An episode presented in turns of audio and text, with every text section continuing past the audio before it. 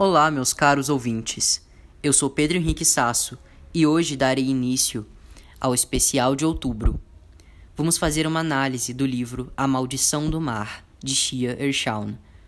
Ancorem seus barcos, aceitem uma fatia de bolo, aproximem-se e cuidado com o canto das irmãs Swan.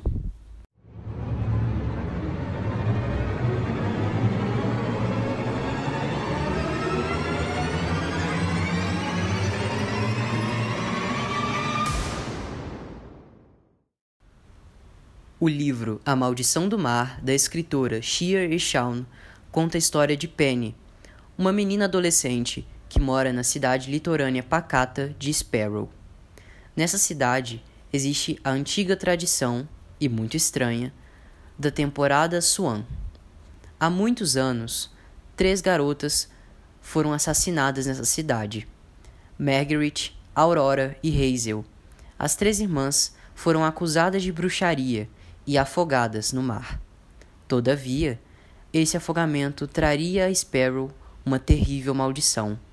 Todos os anos, os espíritos de Hazel, Aurora e Margaret seria trazido de volta pela enseada e entraria no corpo de três garotas, iniciando assim uma temporada de afogamentos e investigações. Apesar de se passar numa cidade litorânea, a história que temos não é sobre um lugar ensolarado com dias de sol e de praia. Muito pelo contrário, é uma história de mistérios, cheio de nevoeiro, onde a enseada praticamente grita o canto das irmãs. Na cidade, alguns acreditam e outros são mais céticos quanto à lenda, achando que não passa de uma história inventada para atrair os turistas. Todavia, à medida que vamos lendo, nós vemos que o sobrenatural pode ser muito mais natural do que parece.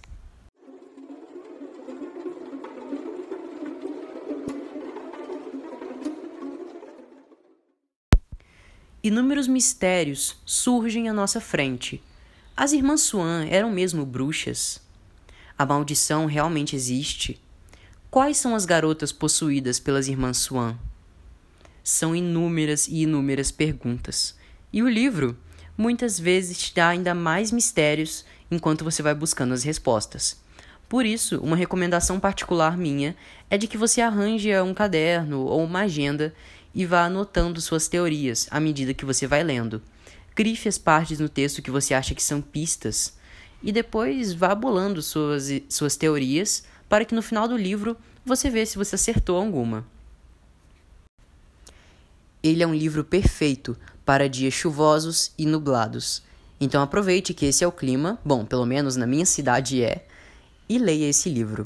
Você vai se apaixonar e se cativar pela história.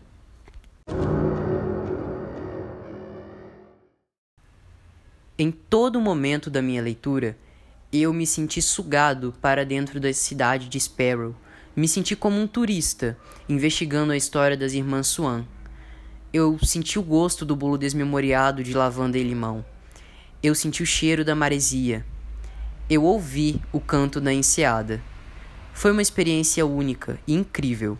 A Shir Shawn conseguiu descrever muito minuciosamente cada experiência que a protagonista estava vivendo. E é o que torna esse livro tão mágico.